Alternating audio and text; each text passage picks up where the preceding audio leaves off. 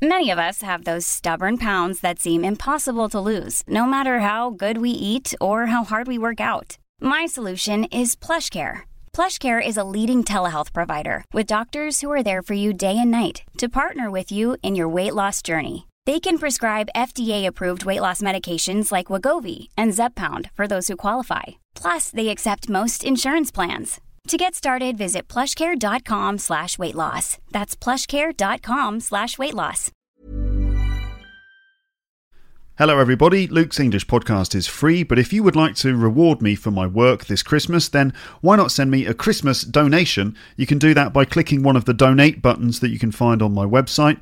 It's done through PayPal, it's all safe and secure, and uh, it's probably the most sincere way that you could say thank you for these episodes of Luke's English podcast. Okay, right now let's get started with this new Christmas episode of Luke's English podcast, and here we go.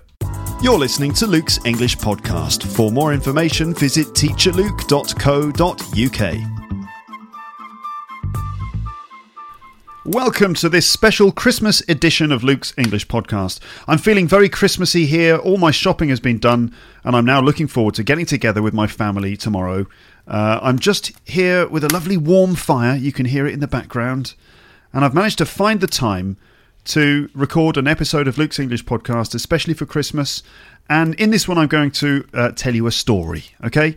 But first, I'd like to uh, say a very Merry Christmas to all of you, all around the world. I hope that you're spending a pleasant time full of Yuletide cheer and festive spirit, even if Christmas isn't something that you celebrate. I, I usually like to do a special Christmas theme, Christmas themed episode of Luke's English podcast at this time of year.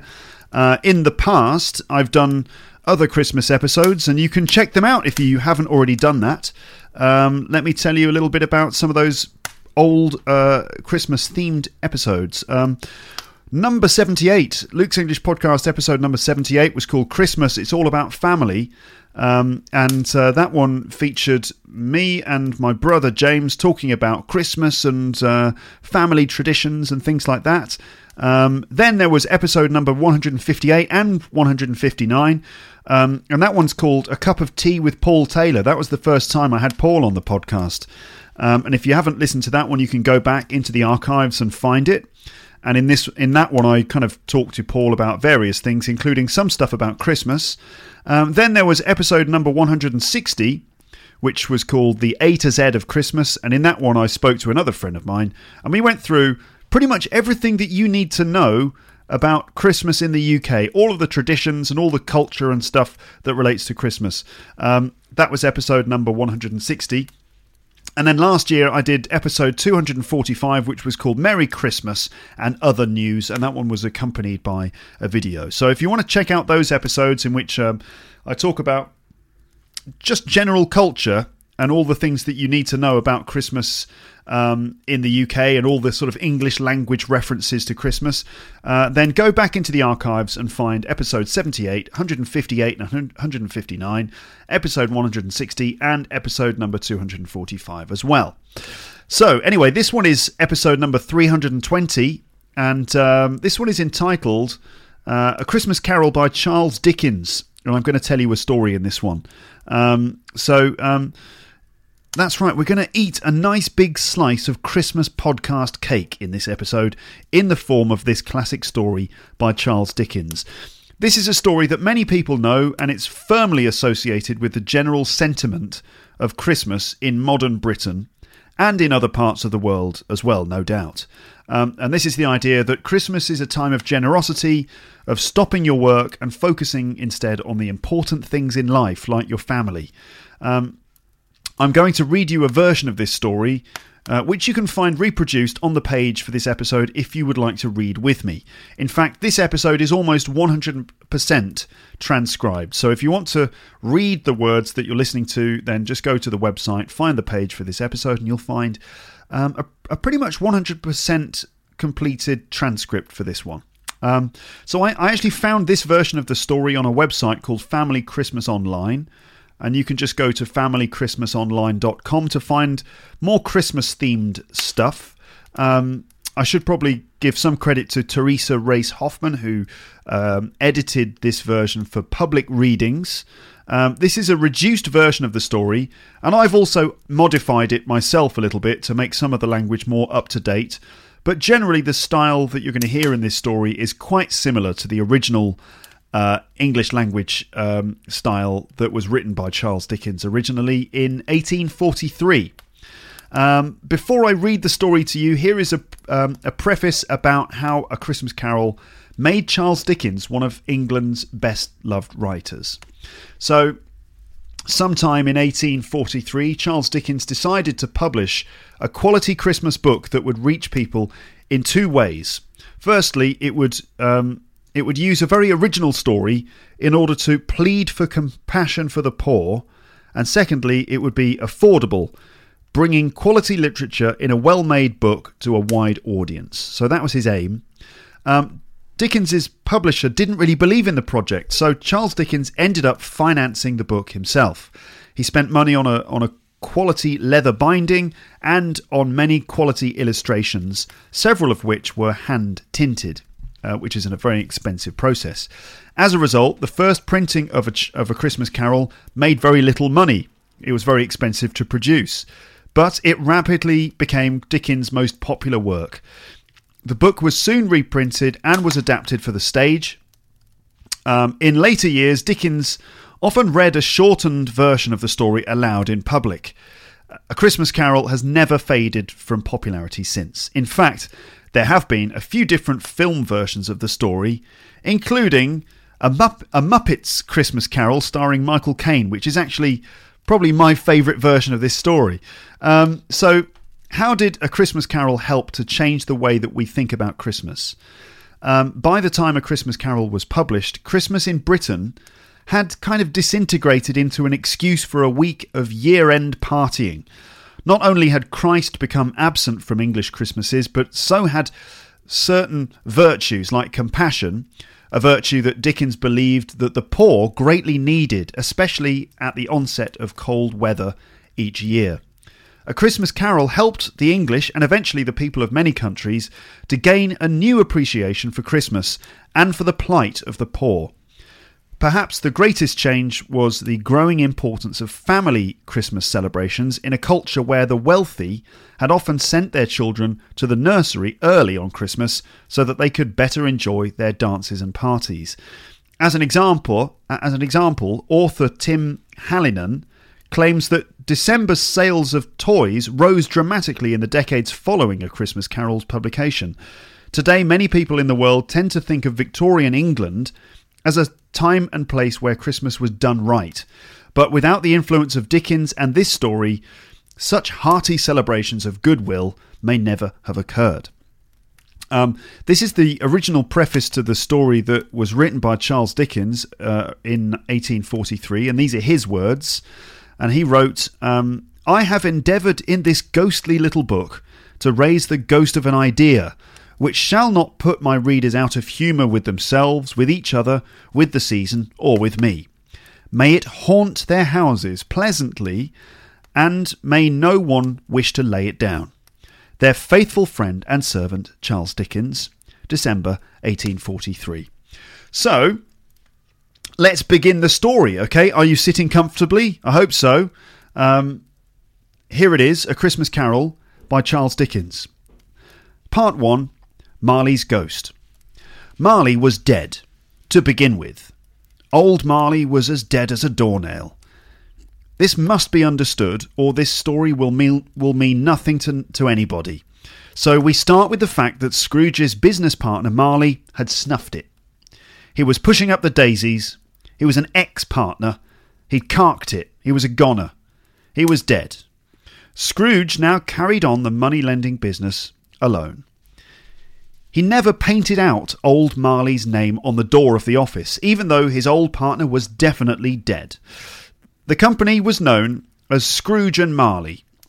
Sometimes people called Scrooge Scrooge, and sometimes they called him Marley, but he answered to both names. It was all the same to him. Oh, Scrooge was a selfish old git. He was as cold as a freezing winter night, and he didn't thaw out one degree at Christmas. He hated Christmas and everything it stood for. No season of goodwill for him. It was just another excuse to grumble and moan and stay at home counting his money. One dark Christmas Eve, old Scrooge sat busy in his counting house. It was biting, foggy weather outside. Scrooge had a very small fire in his office, but next door in his clerk's office the poor fire was even smaller and barely warm. His poor clerk, called Bob Cratchit, had worked for Scrooge for years, and yet had never received a pay rise. Scrooge always paid him the minimum wage. Merry Christmas, Uncle, said Scrooge's nephew Fred, coming into the room. Bah, said Scrooge. Humbug. Christmas a humbug, Uncle, he said. You don't mean that, do you? If I could work my will, said Scrooge indignantly, every idiot who goes about with Merry Christmas on his lips should be boiled with his own pudding and buried with a stake of holly through his heart. The nephew answered, Don't be angry, Uncle. Come to our place for Christmas tomorrow. Bah! Humbug! Christmas! Don't talk to me about Christmas. It's all just a big jumped up shopping spree invented by the Americans. The whole thing is just invented to get your money out of your pocket. Well, not mine. I'm keeping mine. You do Christmas your way, and I'll do it my way, here on my own, just like every other day, thanks very much. Suit yourself, Uncle, but we'll miss you this year again, said Scrooge's nephew. Merry Christmas, Uncle. Good afternoon, said Scrooge. His nephew even stopped to wish Merry Christmas to the clerk. The poor, cold clerk, Bob Cratchit, managed a thin smile and a weak Merry Christmas in return as Scrooge's nephew left. As he left, Fred let two other people in. They entered and bowed to Scrooge. Mr. Scrooge or Mr. Marley? said one of the gentlemen. Mr. Mr. Marley, Scrooge replied, died seven years ago, this very night. Oh, sorry for your loss, said one of the men. What do you want? snapped Scrooge. Mr. Scrooge, said the gentleman, it looks like it's going to be an especially freezing winter this year. A few of us are going to buy some meat and drink for the poor, and some blankets to keep them warm this Christmas. What would you like to give? Nothing, said Scrooge. If they've got no money, they can borrow it, or failing that, go to the debtors' prisons. Many would rather die, said the man. If they would rather die, said Scrooge, then they had better do it and decrease the surplus population.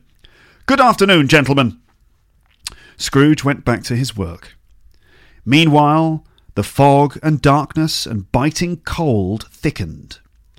Some carol singers walked by Scrooge's office. One cold young boy stooped down at Scrooge's keyhole to sing a Christmas carol. God bless you, merry gentlemen, may nothing you dismay. As soon as he heard it, Scrooge jumped up so that the singer fled in terror, leaving the keyhole to the fog. At length, the hour of shutting up arrived. Scrooge nodded to the clerk, Mr. Cratchit, who instantly snuffed his candle out and put on his hat. You'll want the day off tomorrow, I suppose, said Scrooge. Yes, please, Mr. Scrooge. It's only once a year after all. A poor excuse for picking a man's pocket every 25th of December, said Scrooge. No day off for you. I expect you to be here extra early next morning. Scrooge went home to his gloomy house. The yard was dark and the fog and frost hung about the place. Now the knocker on his door was very large and ordinary, but tonight it looked like Marley's face. Marley's face. The eyes were wide open, and its greyish colour made it horrible in the half light. As Scrooge looked, it became a knocker again. He did look carefully, but the knocker was still a knocker. Oh, load of old nonsense, said Scrooge to himself. He closed his door and double locked himself in. He walked through his rooms to see that all was right and sat by the fire. Humbug, he said. Stupid Christmas. I'll be glad when it's all over and people start acting normally again. And then he heard it. A clanking noise from the cellar, as if some person were dragging a heavy chain. Scrooge tried to ignore it, and opened his paper.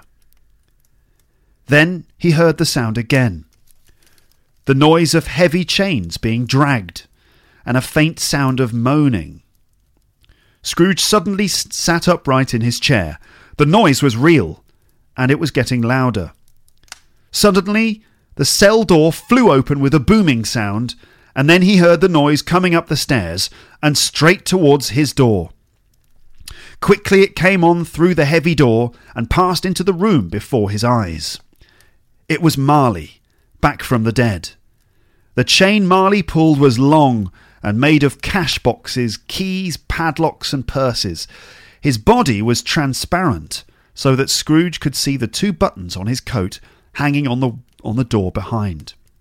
What do you want with me? said Scrooge. Who are you?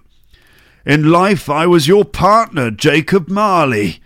Humbug, I tell you, humbug! At this the spirit raised a frightful cry and shook its chain. Scrooge fell upon his knees. He asked the ghost. The ghost asked him, Do you believe in me or not? I do, said Scrooge. I do, but why do spirits walk the earth, and, and why do they come to me? It is required of every man, the ghost returned, that the spirit within him should walk abroad among his fellow men. And if that spirit does not go forth in life, it is condemned to do so after death. You, you're chained. You're chained, said Scrooge, trembling. Tell me why. I wear the chain I forged in life, and by the very work I did with you, replied the ghost.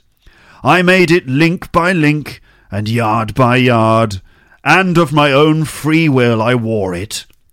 Scrooge trembled more and more.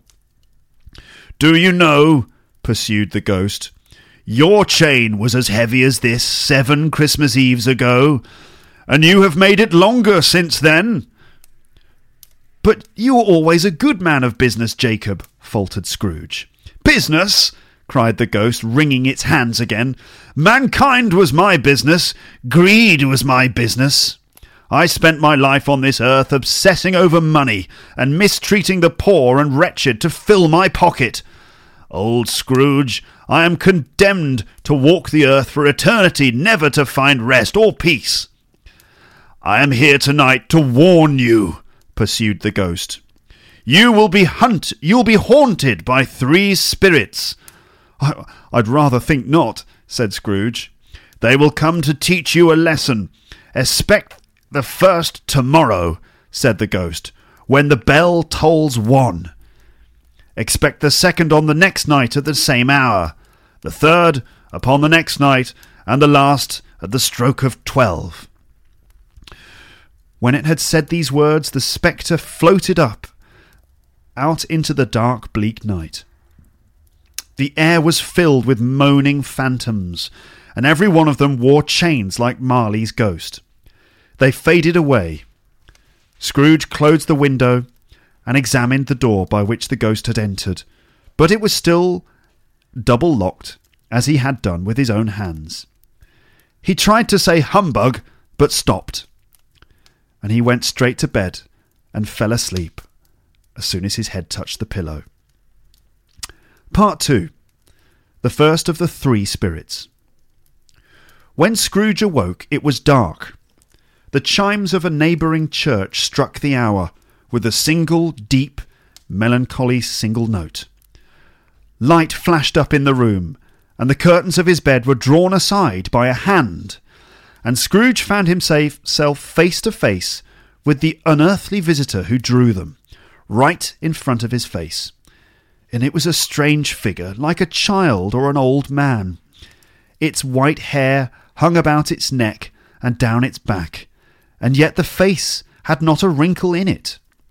Its legs and feet were bare, and it wore a white tunic with a shining belt. It held a branch of fresh green holly in its hand, and had its dress trimmed with summer flowers. Are you the spirit whose coming was foretold to me? said Scrooge. The voice was soft and gentle. I am the ghost of Christmas past. Long past? inquired Scrooge. No, your past. It put out its strong hand and clasped him gently by the arm. Rise and walk with me. They passed through the wall and stood upon an, um, an open country road. Now it was a clear, cold winter day, with snow upon the ground. Good heavens, said Scrooge, I was a boy in this place. He wiped away a tear and begged the, the ghost to lead him. You recollect the way? inquired the spirit. Remember it, said Scrooge. I could walk it blindfolded. They walked along the road, Scrooge recognizing every gate and tree, until a little town appeared in the distance. Some shaggy ponies trotted towards them with boys upon their backs. All these boys shouted to each other merrily. Scrooge knew and named them every one. But these are shadows of the things that have that have been, said the ghost. They do not see us. But why was he filled with gladness when he heard them tell each other Merry Christmas as they parted? What was Merry Christmas to Scrooge? What good had it ever done to him? The school is not quite deserted, said the ghost. A lonely child, neglected by his friends, is there still. Scrooge said he knew it, and he cried. They soon approached a large house, its windows broken, and the many rooms cold and bare of food. They went, the ghost and Scrooge, to the back of the house, and a room with desks. At one of these, a lonely boy was reading near a feeble fire, and Scrooge sat down beside the poor boy, his old forgotten self, as he used to be. He said, Poor boy, and cried again. I wish, Scrooge muttered, after drying his eyes with his cuff. I wish, but it's too late now.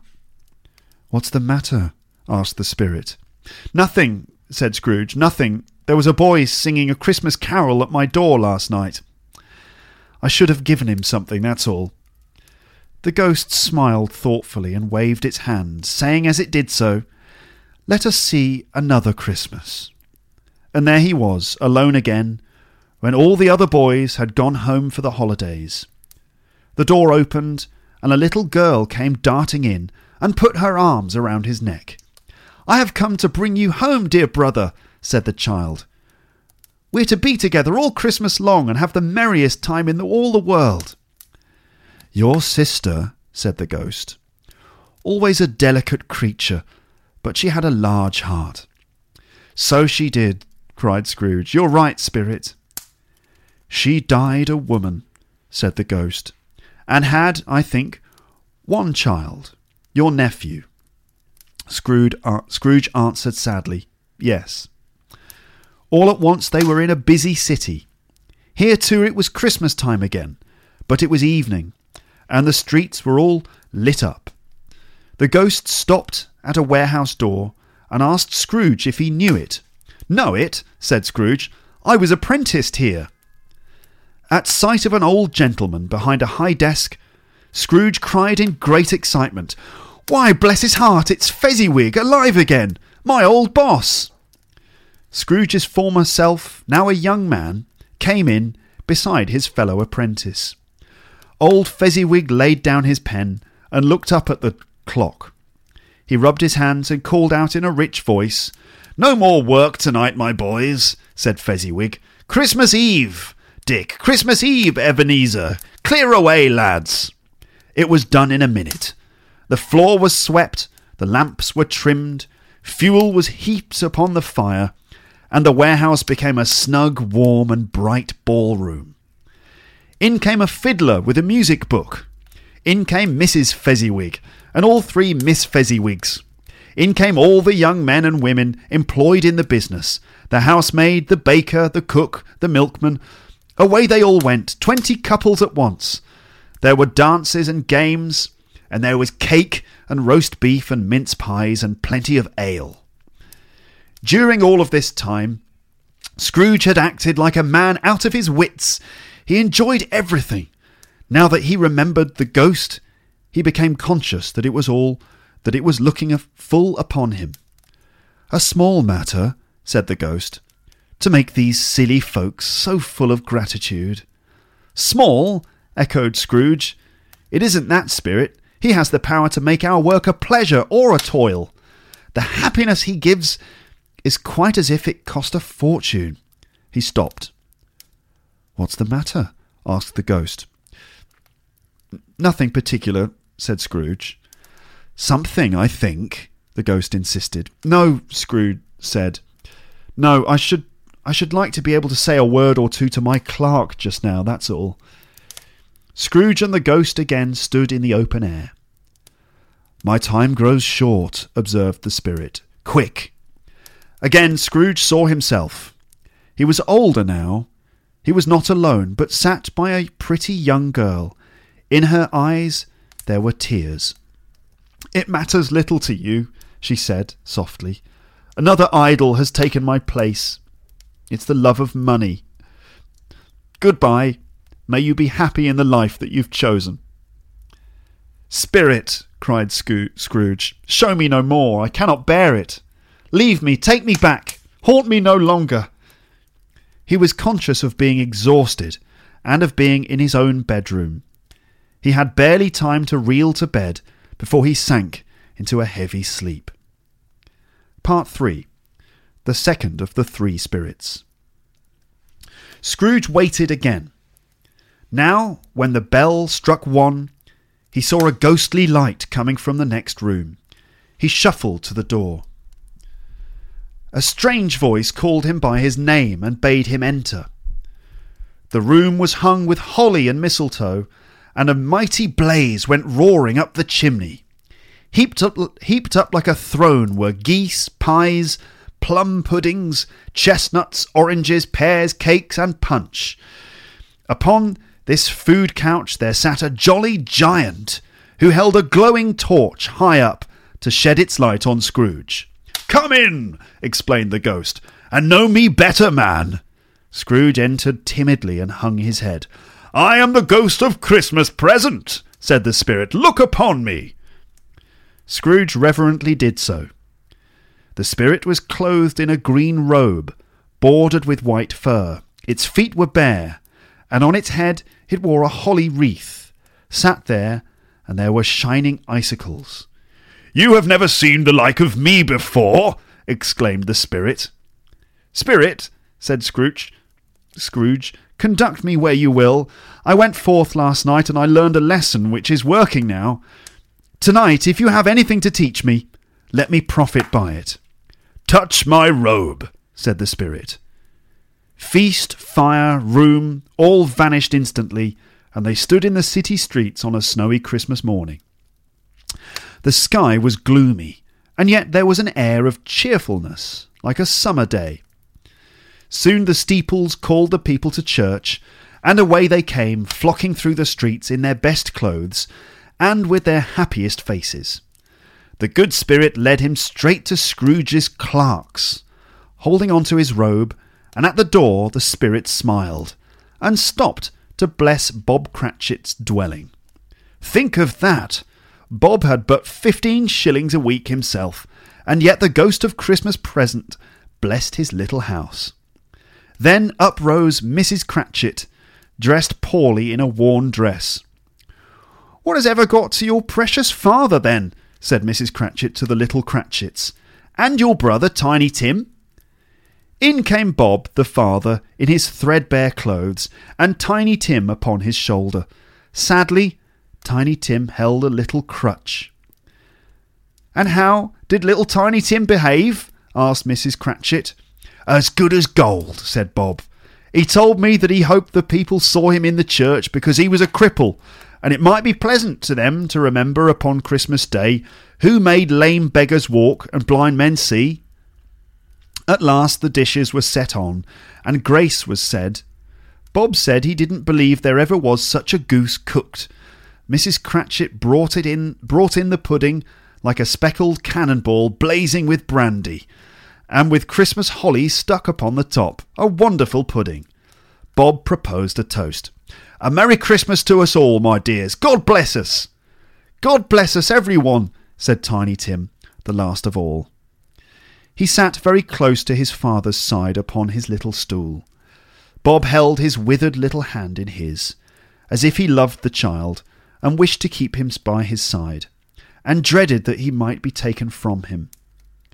Spirit, said Scrooge, with an interest he'd never felt before, tell me if Tiny Tim will live. I see a vacant seat, replied the ghost, in the corner, and a crutch without an owner carefully preserved. If these shadows remain un- unaltered by the future, the child will die. No, no, said Scrooge. Oh, no, kind spirit, say he'll be spared. If these shadows remain unaltered by the future, he will die this year, repeated the ghost. What then? If he's going to die, he'd better do it. And decrease the surplus population? Scrooge hung his head, ashamed to hear his own words spoken back to him. Man, said the ghost, will you decide what men shall live and what men shall die? It may be that in the sight of heaven you are more worthless and less fit to live than millions like this poor man's child. But now Scrooge heard his own name. Mr. Scrooge, toasted Bob. I'll give you Mr. Scrooge, the founder of the feast. The founder of the feast, indeed, cried Mrs. Cratchit, reddening. My dear, was Bob's mild answer, Christmas Day. I'll drink to his health, for your sake and the day's, said Mrs. Cratchit. Long life to him, a Merry Christmas, and a Happy New Year. The children drank the toast after her, but they didn't care for it. Scrooge was the ogre of the family. The mention of his name cast a dark shadow on the party. By and by, they had a song from Tiny Tim, who had a sweet little voice and sang it very well indeed. They were not a handsome family, they were not well dressed, but they were happy, grateful, pleased with one another, and contented with time. Scrooge watched them, and especially on Tiny Tim, until the last. And now they travelled through coal miners' homes, past ships on the dark sea, and everywhere they went, no matter how poor, every person hummed a Christmas tune or had a Christmas thought, and every person, good or bad, had a kind word for another on that day. Scrooge heard a hearty laugh and recognized it as his own nephew's. He found himself in a bright, gleaming room, with the spirit standing smiling by his side. Ah, laugh, ha ha ha, laughed Scrooge's nephew. He said that Christmas was a humbug, as I live. He believed it too. More shame for him, Fred, said Scrooge's niece indignantly. He's a comical old fellow, said Scrooge's nephew, and not so pleasant as he might be. However, his offences carry their own punishment, and I'm sorry for him. Who suffers by his ill temper? Himself always. They had some music and played at games, for it's good to be children sometimes, and never better than at Christmas. They all played and sang, and so did Scrooge, singing quite loud. He begged like a boy to be allowed to stay until the guests departed, but this, the Spirit said, could not be done. Much they saw, and far they went, and everywhere the Spirit went, he left his blessing. It was a long night, and Scrooge noticed that the ghost grew older, and noticed that his hair was grey. Are spirits' lives so short? said Scrooge. My life upon this globe is very brief, replied the ghost. It ends tonight, at midnight. Listen! The time is drawing near. The bell struck twelve, and the spirit disappeared. As the last stroke ceased to vibrate, he remembered the prediction of old Jacob Marley and lifting up his eyes, beheld a solemn phantom, draped and hooded, coming like a mist along the ground towards him. Part 4 The Last of the Spirits. The phantom approached in a deep black garment, which left nothing of it visible save one bony hand. I am in the presence of the ghost of Christmas yet to come, said Scrooge, You're about to show me the shadows of things that will happen. Is that so, Spirit? Scrooge's legs trembled beneath him. Ghost of the future, he exclaimed. I fear you more than any spectre I've seen, but I know your purpose is to do me good, and I'm prepared to bear you company and do it with a thankful heart. Will you not speak to me? It gave him no reply. The hand was pointed straight ahead. Lead on, said Scrooge. Lead on. The night is precious time to me, I know. Lead on, spirit. The phantom moved away. They were in the heart of the city, amongst the merchants, who hurried up and down and chinked the money in their pockets, as Scrooge had seen them often. The spirit stopped beside one little knot of business men. Pointing to them, Scrooge advanced to listen to their talk. No, said a great fat man with a monstrous chin. I don't know much about it. I only know he's dead. When did he die? inquired another. Last night, I believe. What's he done with his money? I haven't heard, said the man with a large chin, yawning. It's likely to be a very cheap funeral, for I don't know of anybody to go to it. I don't mind going if lunch is provided, laughed one gentleman. Scrooge knew the men and looked towards the spirit for an explanation. Scrooge fancied that the unseen eyes of the ghost were looking at him closely. It made him shudder and feel very cold. They went into a dirty part of town where the shops and houses reeked with filth and misery. There was a shop where greasy junk was bought. Scrooge and the Phantom came into this shop of old Joe's just as two women and a man carried in bundles, laughing, came out. The man produced his plunder first. A pencil case and a brooch were all. Old Joe added up his prices upon the wall. I know those things, Scrooge said. They're just like mine, and they're worth much more than what this man is paying. Who's next? Said Joe. Mrs. Dilber was next. Sheets and towels two old fashioned silver teaspoons, a pair of sugar tongs, and a few boots. Her account was stated on the wall in the same manner. I paid two. Sh- I paid two shillings ten for teaspoons just like those, Scrooge objected. And now onto my bundle, Joe, said the next woman. Joe dragged out a large and heavy roll of some dark stuff, the same fabric and colour as Scrooge's bed curtains. Bed curtains, said Joe. You don't mean to say you took 'em down, rings and all, with him lying there dead? Yes, I do, replied the woman. Why not? His blankets, too? Whose else do you think? replied the woman. And that's the best shirt he had, and a fine one, too. They'd have wasted it if he hadn't if it hadn't been for me. Putting it on him to be buried in, she laughed, but I took it off again. Scrooge looked at a shirt just like his own shirt, and listened in horror. Ha! laughed the same woman who old Joe paid the three out to. This is the end of it, you see. He frightened everyone away from him when he was alive to profit us when he was dead. Spirit, said Scrooge, shuddering from head to foot, I see, I see that the, the case of this unhappy man might be my own. Merciful heaven, what is this? He recoiled in terror, for the scene had changed, and now he almost touched a bed a bare, uncurtained bed, on which, beneath a ragged sheet, there lay the body of this man. He lay in the dark, empty house, with no one to tell his story or mourn his death. Spirit, said Scrooge, this is a tearful place. Let us go. The Scrooge conducted him to poor Bob Cratchit's house, and found the mother and the children seated around the fire. Very quiet, the little Cratchits were as still as statues in one corner, with Peter, who had a book before him.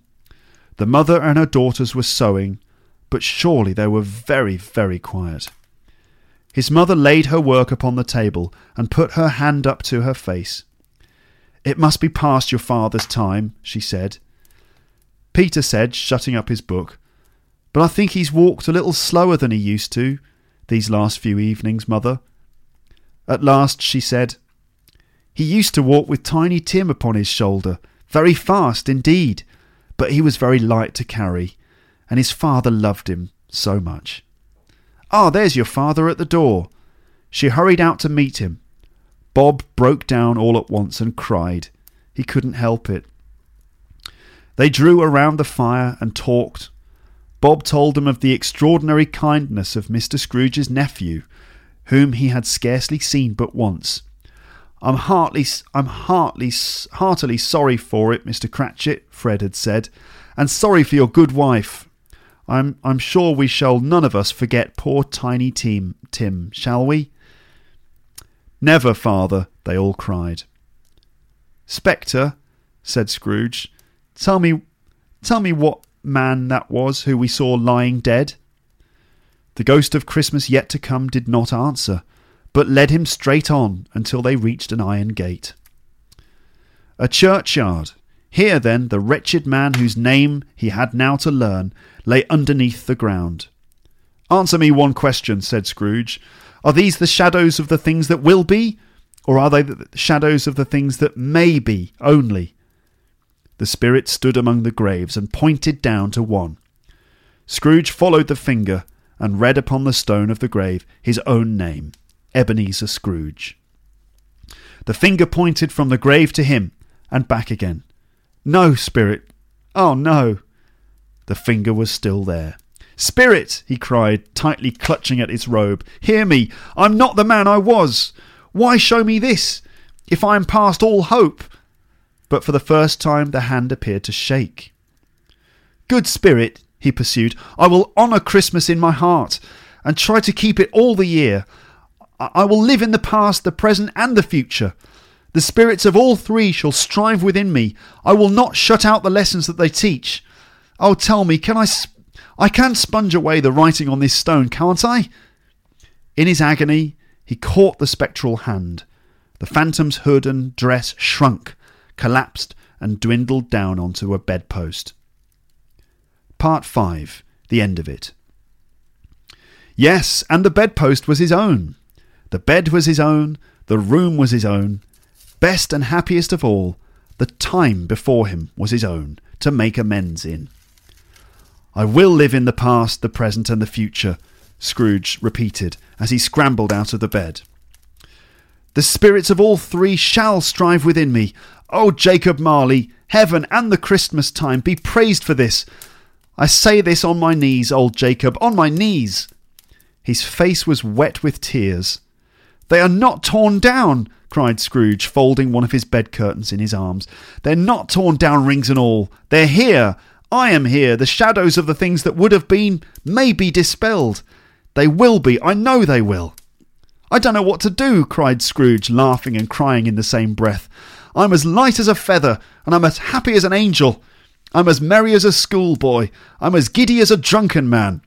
A Merry Christmas to everybody, a Happy New Year to the whole world. He'd frisked into the sitting room was now and now was standing there. There's the door by which the ghost of Jacob Marley entered, cried Scrooge, starting off again and going around the fireplace. There's the corner where the ghost of Christmas present sat. And there's the window where I saw the wandering spirits. It's all right, it's all true, it all happened. Really, for a man who'd been out of practice for so many years, this was a splendid laugh that he just admitted. I don't know what the what day of the month it is, said Scrooge. I don't know how long I've been among the spirits. I don't know anything, never mind. I don't even care. The churches began ringing out louder and clearer than, than he'd ever heard. Clash, clang, hammer, ding dong bell. What a glorious, glorious sound. Running to the window, he opened it and put out his head. No fog, no mist, just clear, bright, cold, golden sunlight heavenly sky, fresh, sweet air, merry bells. What a glorious, glorious day! What's today?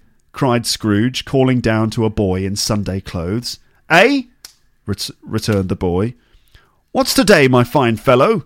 said Scrooge. Today? Replied the boy. Why, it's Christmas Day, sir. It's Christmas Day, said Scrooge to himself. I haven't missed it. The spirits have done it all in one night. They can do anything they like, of course they can. Hello, my fine fellow. Hello, returned the boy. Do you know the poultry shop in the next street at the corner? Scrooge inquired. I certainly do, replied the lad. An intelligent boy, said Scrooge. A remarkable boy. Do you know whether they've sold the prize turkey that was hanging up there? Not the little prize turkey, the big one. What, the one as big as me? returned the boy. What a delightful boy, said Scrooge. Yes, yes. It's hanging there now, replied the boy. Is it? said Scrooge. Go and buy it. What? exclaimed the boy. I'm in earnest, said Scrooge. Go and tell them to bring it here, that I may give them the direction where to take it. Come back with the man, and I'll give you a shilling. Come back with him in less than five minutes, and I'll give you half a crown. The boy was off like a shot. I'll send it to Bob Cratchit's, said Scrooge to himself, rubbing his hands and splitting with a laugh. He shan't know who sends it. It's twice the size of Tiny Tim.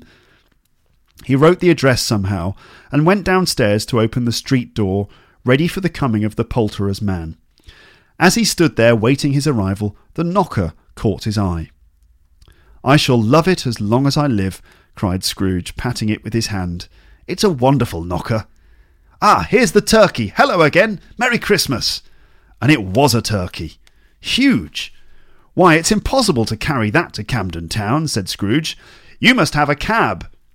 The chuckle with which he said this, and the chuckle with which he paid for the turkey, and the chuckle with which he paid for the cab, and the chuckle with which he paid the boy, were only to be exceeded by the chuckle with which he sat down breathless in his chair again, and chuckled until he cried. He dressed himself up all in his best, and at last got out into the streets. The people were by this time pouring forth, as he'd seen them with the ghost of Christmas present, and Scrooge regarded every one with a delighted smile. Three or four good humoured fellows said, Good morning, sir. Merry Christmas to you. And Scrooge said open Scrooge said often afterwards that of all the happy sounds he'd ever heard, those were the happiest in his ears. He'd not gone far when coming on towards him he beheld the gentleman who'd walked into his counting house the day before. It sent a pang across his heart to think about how this old gentleman would look upon him when they met, but he knew what path lay straight before him, and he took it. My dear sir, said Scrooge, quickening his pace and taking the old gentleman by both his hands. How do you do? I hope, to, I hope you succeeded yesterday. It was very kind of you. A Merry Christmas to you, sir. A- allow me to ask you your pardon. And will you have the goodness to allow me to give you. Here Scrooge whispered in his ear. Goodness me! cried the gentleman, as if his breath were taken away. My dear Mr. Scrooge, are you serious? If you please, said Scrooge, not a farthing less. A great many back payments are included in it, I assure you. Will, me, will you do me that favour? My dear sir, said the other man, shaking hands with him, I don't know what to say. Don't say anything, please, retorted Scrooge. Will you come and see me? I will, cried the old gentleman, and it was clear he meant to do it. Thank you, said Scrooge. I am much obliged to you. Thank you fifty times, and God bless you.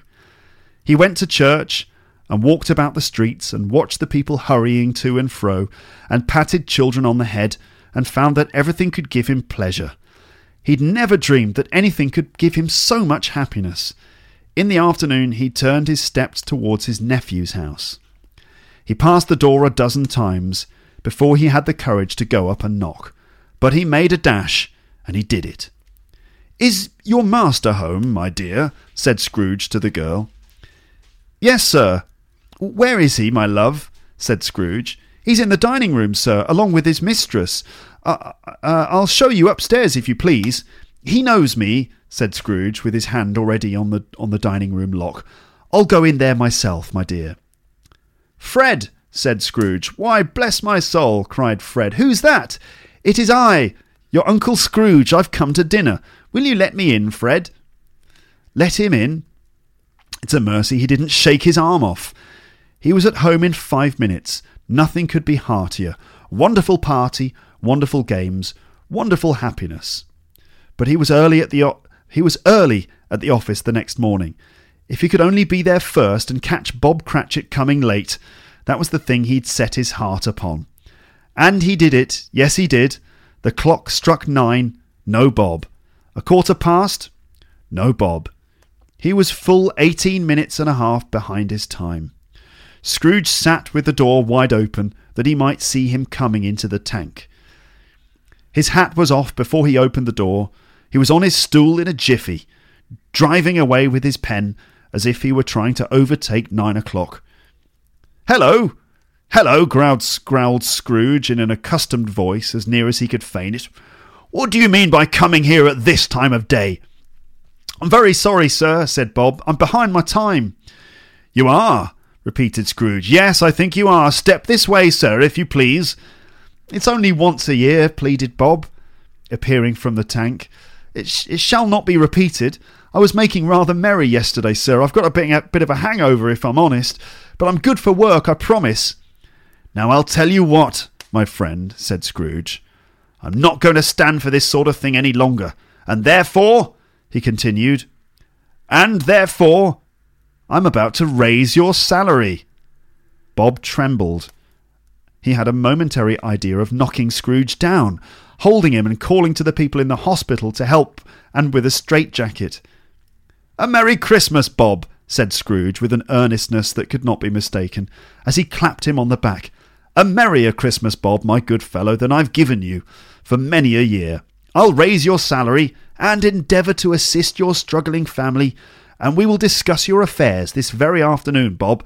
Make up the fires, and buy another coal scuttle before you dot another I, Bob Cratchit. Scrooge was better than his word.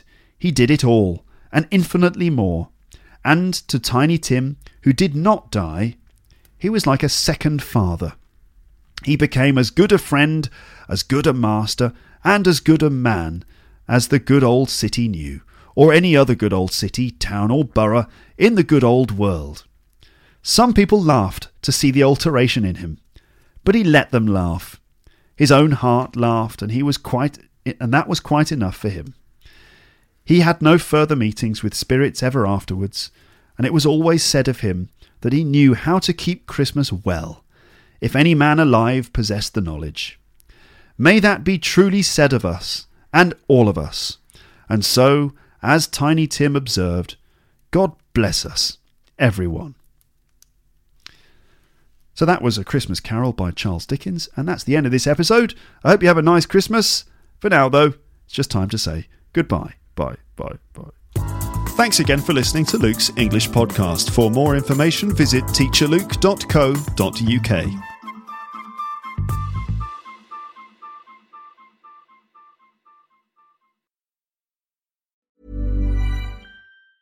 A lot can happen in three years, like a chatbot may be your new best friend. But what won't change? Needing health insurance. United Healthcare Tri Term Medical Plans, underwritten by Golden Rule Insurance Company, offer flexible, budget friendly coverage that lasts nearly three years in some states. Learn more at uh1.com. If you enjoyed this episode of Luke's English Podcast, consider signing up for Luke's English Podcast Premium. You'll get regular premium episodes with stories, vocabulary, grammar, and pronunciation teaching from me, and the usual moments of humour and fun. Plus, with your subscription, you will be directly supporting my work and making this whole podcast project possible. For more information about Luke's English Podcast Premium, go to teacherluke.co.uk slash premium info.